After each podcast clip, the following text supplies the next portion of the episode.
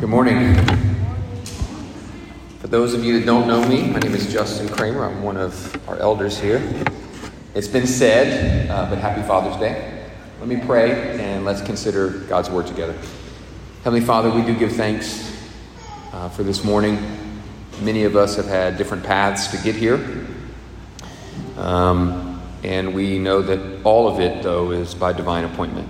So we trust that all te- all Scripture is useful for teaching, correcting, rebuking, and training us up. And we, we want those things. Father, we want to be molded more into the image of Christ. We want to grow in the evidences of the fruit of the Spirit in our life. We want to exist with more uh, confidence and faith. Lord, we need so many things, and only you can provide them. And we pray this morning for the next thirty minutes or so that you would provide in abundance all that we need. In Christ's name, amen. Um, on Father's Day, it's probably appropriate to at least acknowledge it for just a second. Um, at this point, there is incontrovertible evidence from both secular sources and religious sources as to the impact that a father has on a family. Now, if you're here, you either are a father or have had a father. Right? That's right. As far as I know, there's only one. But, uh, anyway, the National Fatherhood Initiative, which is not a particular Christian resource, has droves and droves of data to demonstrate that whether it's social, emotional, relational, psychological, educational, economical, behavioral, and even life expectancy is at some level tied to the impact and influence of a father in the life of the family. And whether you had a good experience as a son or daughter or a poor experience, or whether you yourself are struggling to be a good father, we do have a better example than we could ever hope for horizontally. And so I, I do believe that one of the things that we ought to lean into is our Heavenly Father rather than today our own earthly father experiences. And that's not to dismiss um, any particular journey that you may have had, but I think there's much wisdom in considering really the perfect father-son relationship between God the Father and the Son Jesus. And so one thing that's been interesting to think through is that fathers have an impact in particularly with either words or actions. And so what we want to consider today is some of the words that the Heavenly Father may have for us. And over the last six weeks or so, I have been fascinated, uh, perplexed, slightly confused, extremely interested in that one little verse. Mark one thirty-five. Let me read it again for us and we'll get started. Very early in the morning, while it was still dark, he, Jesus, departed and went out to a desolate place, and there he prayed. Now, God saved me when I was uh, almost eighteen years old, and so I immediately, uh, for the first time in my life, began understanding the Bible, studying it, um, understanding who God was, who I was in relationship to him in the context of a college ministry. And I was formed in deep ways by that college ministry. But as you can imagine, a bunch of dudes living together thinking we know a lot, we were sure that this verse meant the only time that you could meet with God was early in the morning. And you were lazy and half of a man if you didn't get up and spend time reading the Bible. Now, I don't think that's what Mark means in this verse here, but I was convinced of it twenty years ago. Now, one of the things that it does point to is not what time you have your devotion, although I think there's much to be said for starting your day that way, but that's not the point. This is one of literally a dozen different instances just in the Gospels where we see almost this exact phrase where Jesus is retreating somewhere. And so if you'll bear with me, I'll be quick. Mark two, he went out again beside the sea this time. Mark three, and he went up to the mountain. Mark six, talking to his disciples, come away by yourselves to a desolate place and rest a while. Luke four, and when it was day, he, Jesus, departed and went to a desolate place. Luke five, he withdrew to desolate places and prayed. Luke six, in these days he went out to the mountain to pray, and all night he continued in prayer to God. Matthew fourteen, he withdrew in a boat this time to a desolate place by himself. Matthew fourteen, and after he had dismissed the crowds, he went up to the mountain by himself to pray. John seven, after his brothers had gone up to the feast, this is the Feast of Booths, then he also went up, but not publicly, in private. John seven, just understanding the context, Jesus walked ninety miles by himself. That's what it means to go up to the Feast of Booths. His brothers had already left, and so he, he walked to Charleston by himself. John ten, he went away again across the Jordan, which was five miles away, and there he remained. This is, this is in, in my estimation, a pretty peculiar pattern of behavior by Jesus. The, the word desolate there in the Greek means uninhabited, deserted, absent of inhabitants, completely solitary. It's, it's isolation. Now, maybe if you know uh, Psalm forty-six ten, there's some echoes of this. Be still and know that I am God. Is that what Jesus is doing here? Are, are we to simply assume that Jesus is practicing the spiritual and personal discipline of solitude? Maybe. But I think a more foundational question is, what in the world is happening in this solitaire, desolate place that's not happening elsewhere? Why is Jesus, the Savior of the world, the rightful heir to the throne of the kingdom of heaven, what is it, what is happening? What is he doing out there that can't be done somewhere else? What is Jesus receiving in this desolate solitude place that he's not receiving anywhere else?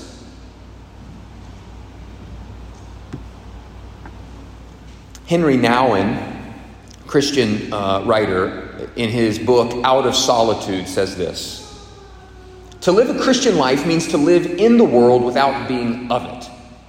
It is in solitude that this inner freedom can grow. Jesus went out to a lonely place, and in the lonely place, Jesus was made free to fail. A life without a lonely place, that is, a life without a quiet center, easily becomes destructive. We cling to the results of our actions as our only way of self-identification. And then we become possessive and defensive. Here it is. In solitude, we can slowly unmask the illusion. In solitude, we become aware that our worth is not the same as our usefulness. So even Jesus, who was one hundred percent God, clearly sees a need in the regular cadence and rhythm of his own life to retreat into solitude. But why? John fifteen four is our window in. Abide in me. I love the New Living Translation. It says, remain in me. Another translation, the C E V, is stay in me. The, the word abide there means literally to wait, to tarry, to remain, to live, to lodge one's self into. Jesus is going out to lonely places to abide in the Father.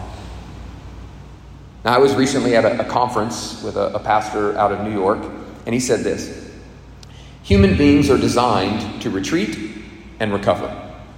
Rather than building a secret or desolate place as Jesus did, where he heard the Father's voice and was restored, we instead build third worlds where we go to discharge the stress, we follow sin, and we take our edge off.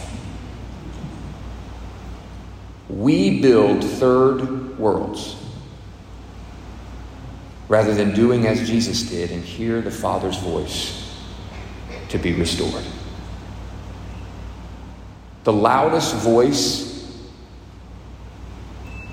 in anyone's life is their father's, and the loudest voice in a Christian's life must be our Heavenly Father's. Abide, though, is, is one of those funny words. I was uh, recently uh, watching something and heard the word iambic pentameter. Now, I know what that means, sort of. I can't spell it, and I'm not sure I'd know how to use it in a sentence appropriately. That's what the word abide feels like to me. And so I was riding my bike on Friday. It was ninety degrees outside. I was miserable. I'm running. I'm riding into a headwind. And I'm listening to praise and worship just to like keep my attitude positive. I'm a long way from home. My wife won't answer the phone. I've tried to call her. I'm in rough shape. And so I'm riding, and I, I ask, I'm asking myself, okay, abide. And then I immediately tell myself, I don't know what that means. Do you? How do you abide? What does it mean? Somebody put some legs to that for me. I can't figure out how to actually and functionally abide in the Father. And I've been thinking about it. It reminds me of our oldest daughter, Eli, who just in the last two weeks has learned to ride her bike without training wheels. And so she comes to me, Dad, I'm ready to ride my bike. I don't know how to do it. Great. I'll teach you. How do you abide in the Father? I don't know. But if we'll come to him today and in the days ahead, he will teach us what it means to abide in him. Now, I think there's at least six things that happen when we abide in the Father. Now, I want to make a, a, a, a distinction here. Some of you may be familiar with the phrase union with Christ, and that is foundational to our faith. Our union with Christ is our legal standing before the Lord. The easiest way to understand it is that all of the benefits and rights that come to Jesus as the Son of God flow to us not by inheritance, but by gift. And so we are made right with the Father in Christ. And so the Bible is filled with no less than one hundred phrases that says in him, in Christ, in whom. What Jesus is pressing into here is not our union with Christ in this text. He's beginning to unpack for us our communion with the Father. So we want to think not merely about our union with God, but our communion with him. And so I believe there's no less than six things that happen when we enter into and abide in the presence of the Father. And so instead of taking my word for it, let's turn to Psalm twenty-three and unpack that together in the next few minutes. Psalm twenty-three.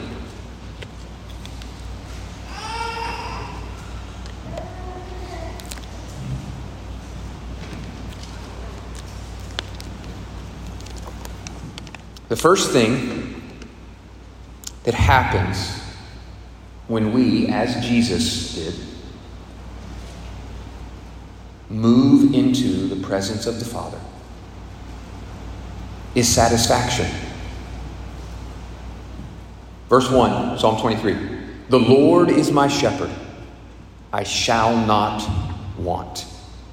The Hebrew there for want literally means to lack nothing, to have no deficiency. It reminds us of Psalm thirty-four, where it says that those who seek the Lord lack no good thing. You could translate that phrase, the Lord is my shepherd, I shall not want, into the Lord is my caretaker. I lack nothing. There is a connection between a shepherd, sheep, and wants. A shepherd cares for the sheep, and the sheep have no wants. If there is no shepherd, all the sheep have are wants and needs, because there is no one there to care for them.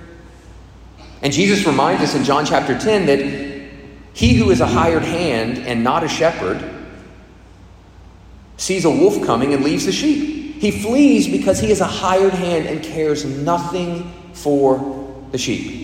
But I am the good shepherd, and I know my own, and my own know me.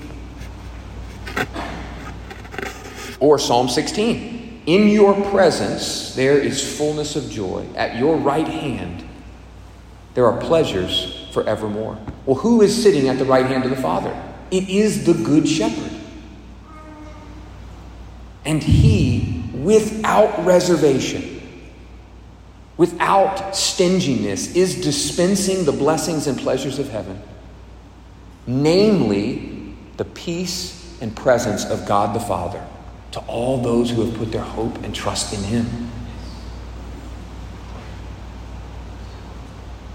Jesus certainly knew that he needed to combat the temptation to be dissatisfied. How did he do that? One of the ways he primarily did that was regularly retreat to the presence of the Father. And he was satisfied. Could you imagine waking up tomorrow with no felt need or want? It's hard for me to imagine that. Friend, you have no dissatisfying relationship. You, you have no dissatisfying future or discontent situation that Christ cannot satisfy. There is no part of your life that is riddled with discontentment, dissatisfaction, or hopelessness that in the presence of the Father cannot be made satisfied. And Jesus knows this. Number two, when we retreat into the presence of the Father, we get rest. That's verse two. He makes me lie down in green pastures. He leads me beside still waters. The, the literal translation is, my provider makes me settle down in fresh, new, restful places. He takes me beside waters of peace. In Adrian Reynolds' little book, uh, little small book, And So to Bed, he says that sheep really only lay down for one of two reasons, to sleep or to rest. Oftentimes, though, rest is a very slippery thing. It escapes us. And, and, and rest requires an element of self-awareness to be able to gauge, are we rested? Do we have rest? I was putting one of our uh, kids down the other night, and she was feeling worried. And I reminded her that even when mommy and daddy sleep, that God never sleeps. And that just totally popped her top.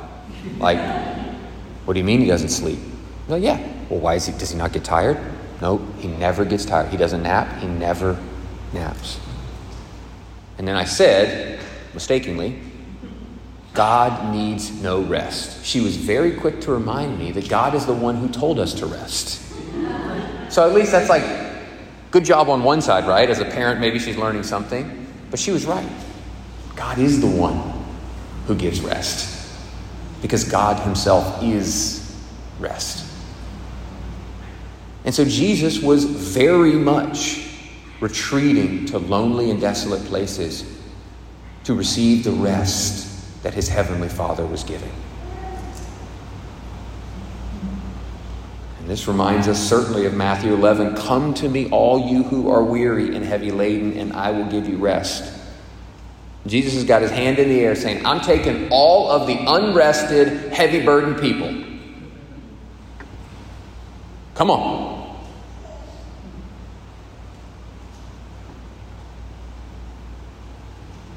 But we often don't. And there are many things that might rob us of our rest. Circumstances, relationships, anxiety, finances, children, family, personal failures, sin. There are so many things that could rob us, that want to thieve the rest that God has for us. But we've got examples throughout the Bible of other saints who have been in the same situation but have still found rest. One that comes to mind is David has been betrayed by his son, and his son is starting a coup to overthrow David as the king. And David's on the run for his life, which seems to be kind of like a pattern in David's life, where people want to kill him, and so he has to be on the run. Here's what he says in Psalm three, in the midst of that pursuit by his son who just betrayed him. I lay down and slept. I woke again, for the Lord sustained me. I lay down and slept in the middle of emotional turmoil, physical danger, the betrayal of a son, but I woke up again, for the Lord sustained me. Friends, there's rest in the presence of God. But as Jesus did, you got to go to the presence of God. And I, I, I oftentimes look for cheap rest. It's really more like cotton candy, where you bite into it and it dissolves in four seconds. Here's a third thing that happens when we abide in the Father. Restoration. That's second half of verse two. I'm sorry, verse three. He restores my soul.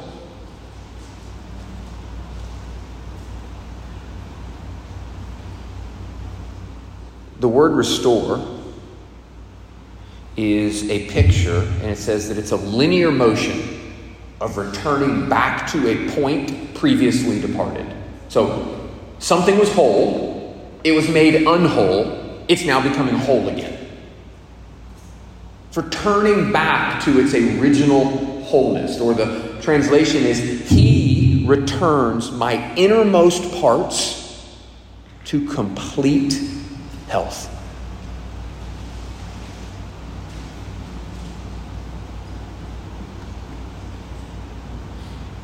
I had a, f- a friend of mine's father who got a, uh, a, a foot injury. And the foot injury led into an infection. And the doctor required my friend's father to spend, I think it was three hours a day, three times a week, in a hyperbaric chamber. And a hyperbaric chamber is where, when, when you have an injury, your muscle or your tissue is damaged. And therefore, you cannot get blood to the tissue, so you've got cell damage, tissue damage. And so what happens is a hyperbaric chamber is an over-intensification of oxygen into those parts of your body that are struggling to get enough oxygen. And so you get in there, and it, it, it turned my friend's dad's hair completely white. So I, I don't know how that works. I mean, is black hair like no oxygen and gray hair is oxygen? I, but he goes in and he did it to save his foot. They told him they were going to amputate his foot. Friends, you and I are on the verge of having our souls amputated by the ecosystem of the world. And if we do not, as Christ did, regularly go into the presence of the Father, we cannot be restored.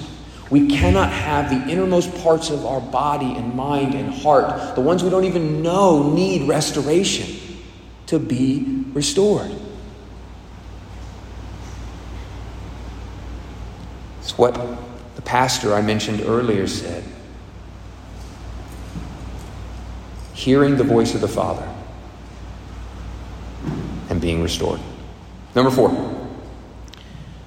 The fourth thing that happens in the presence of the Father is we receive courage. Verse four. Even though I walk through the valley of the shadow of death, I will fear no evil, for you are with me. The current of the world right now tells us that we need to be informed by fear. In fact, most of our decisions daily are made out of fear. What do I do to keep the money I have? What do I do not to lose my job? What do I do to make sure my kids don't grow up to be destructive? What do I do to keep my marriage intact? What do I say? When do I say it? How do I say it? Everything about life right now is informed by fear. But Christ is calling us to the opposite. Even though I walk through hard times, loss, suffering, pain, death, I will not be afraid of anything sad. Why? Because your presence surrounds me. Your voice is louder than the fear around me. This is what Daniel had to hear to sit with a bunch of lions all night.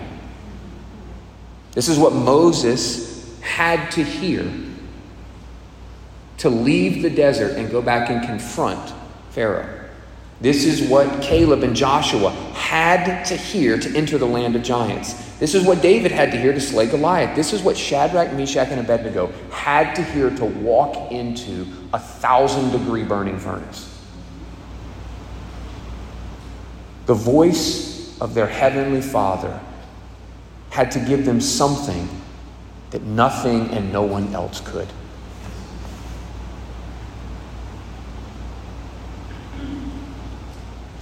And if we don't practice retreating into a solitary and intimate place with the Father, we are at risk of not hearing his voice.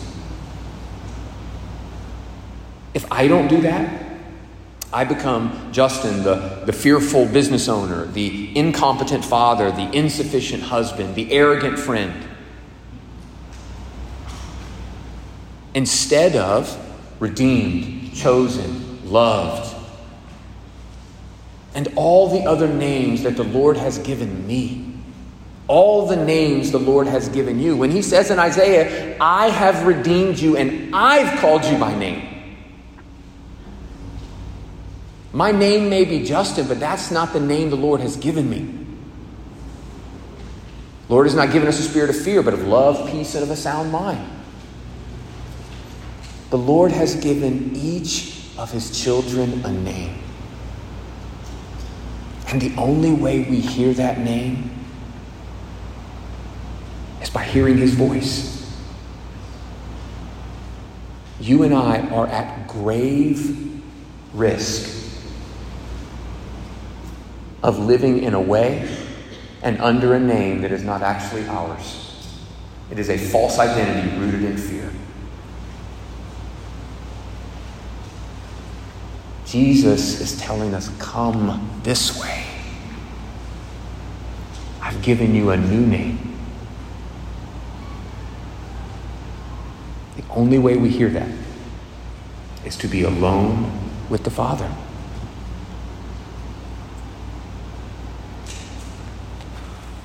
Number five, in the presence of our Father, we get comfort. Your rod and your staff, they comfort me. Literally just means your strength and support give me peace.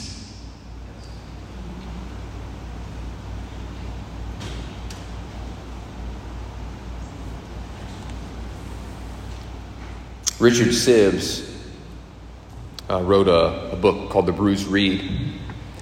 He says, according to my trials will be my graces and comforts.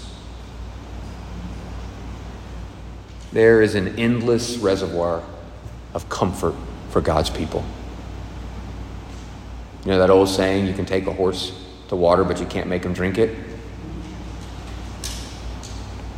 Friends, God is too much of a gentleman to shove it down your throat, but it is waiting there in abundance for you.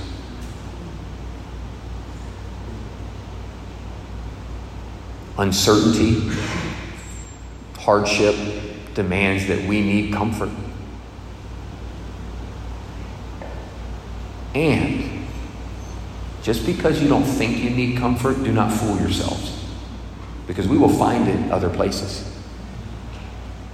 In my life, I found it in work, in Netflix, in binge eating, in spending money, and you are the same.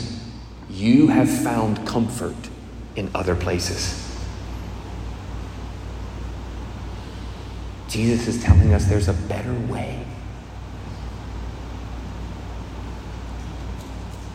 You know, you, you ever bought something that was like really cheap?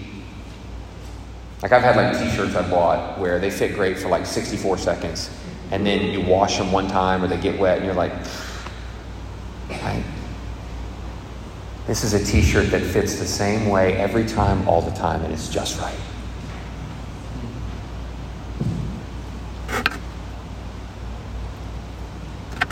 Last one.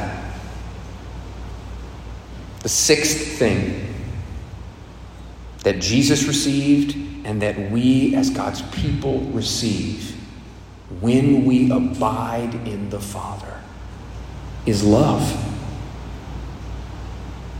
This, this may seem obvious and simple, but this is Psalm twenty-three, verse six. And I shall dwell in the house of the Lord forever. Definition I, I read recently, it says, to receive another's love means we can allow ourselves to surrender to their care, their kindness, their respect, their praise, encouragement, and commitment. I find this to be one of the most difficult things to do as a Christian, is to receive the love of the Father.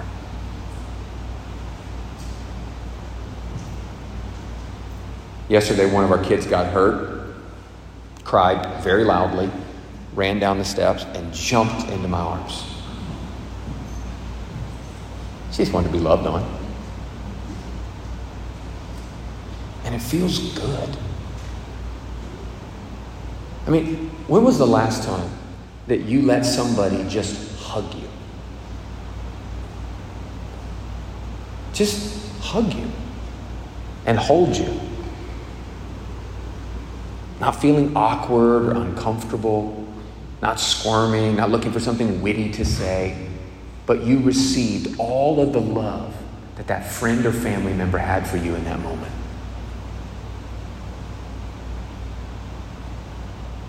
We need to be loved.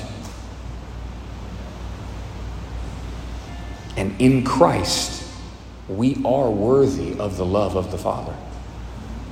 And just in case we're confused, because my, my kids will ask me, or we'll talk about how much mommy or daddy loves them. Just in case we're confused as to how much the Father loves us, Ephesians two tells us, it will take all of eternity for you to understand just how much love I have for you. And not only that, But I intend, this is God the Father, I intend on spending all of said eternity lavishly dispensing it without hesitation on you forever and ever. I want to spend all of eternity doting on you in love. In fact, my love for you is so unquantifiable, there is no measuring system to capture it. That's a little better than what I tell my kids, I love you to the moon and back a thousand times.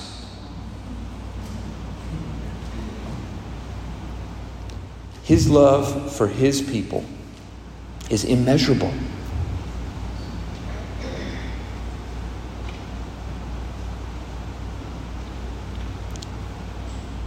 Jesus was fully God and needed nothing. Yet, one of the most pointed and regular practices in his life was to retreat into the presence of the Father. Yet, I bet very few of us can remember the last time that we did the same.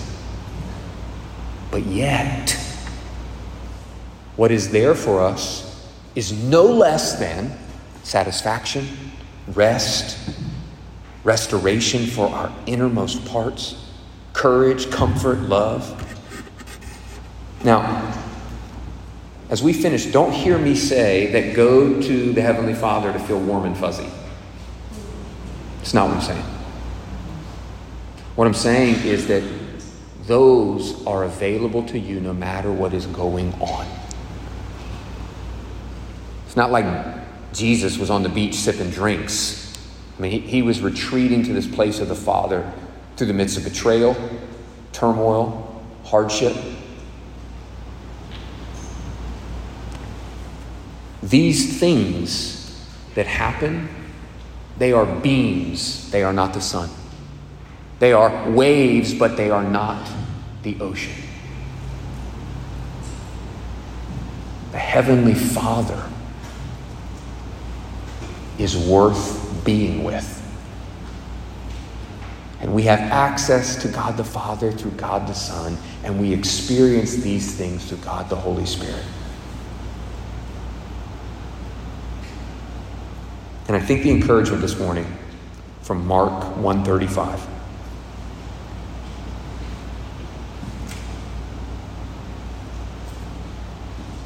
let's be the kind of people that make regular practice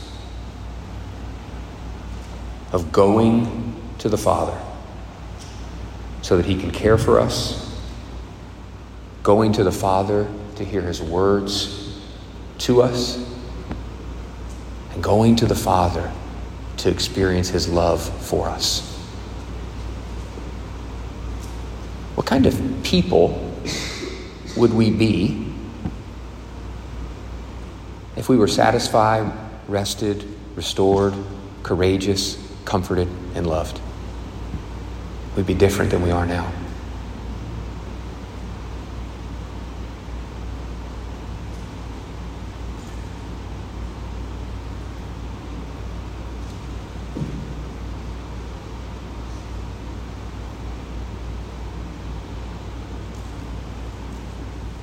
We, uh, as a family, we practice a family Sabbath. And we start on Friday evenings with a, a dinner. And so we've started doing this back and forth, just trying to talk through the kids. Why would we do this? Sabbath is a weird word, you know, all those things. And one of the things we do is we ask the kids, and the Hebrew word for Sabbath is Shabbat. So we ask the kids, we said, why, what, what, what is Shabbat? And they reply, it's a time where we rest and we play. Why do we rest and we play? Because God tells us to. Why would God tell us to rest and play? Because he loves us. And we look at our kids every Friday night. Eli, Merritt, Rye, Reed, God does love you. And he loves you very much. Christian, God does love you. And he loves you very much. Let me pray for us. Oh, how deep and and wide and vast is your love for us. Lord, we, we may want to in, interact with these, these things intellectually.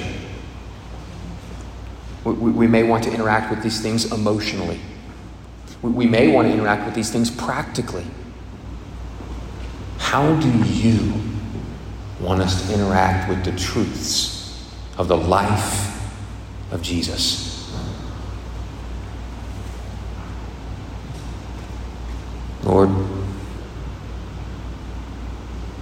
we want to feel satisfied. We want to know what it's like to be rested. We want those deep nooks and crannies of destruction to be restored.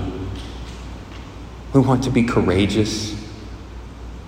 We want to know your comfort, and we want to live in your love. Help us to be the kinds of people that know those things, that taste those things, that tell others of those things. Help us to be the kind of people that abide, remain, and stay, as Jesus did, in you, Heavenly Father. In Christ's name, amen.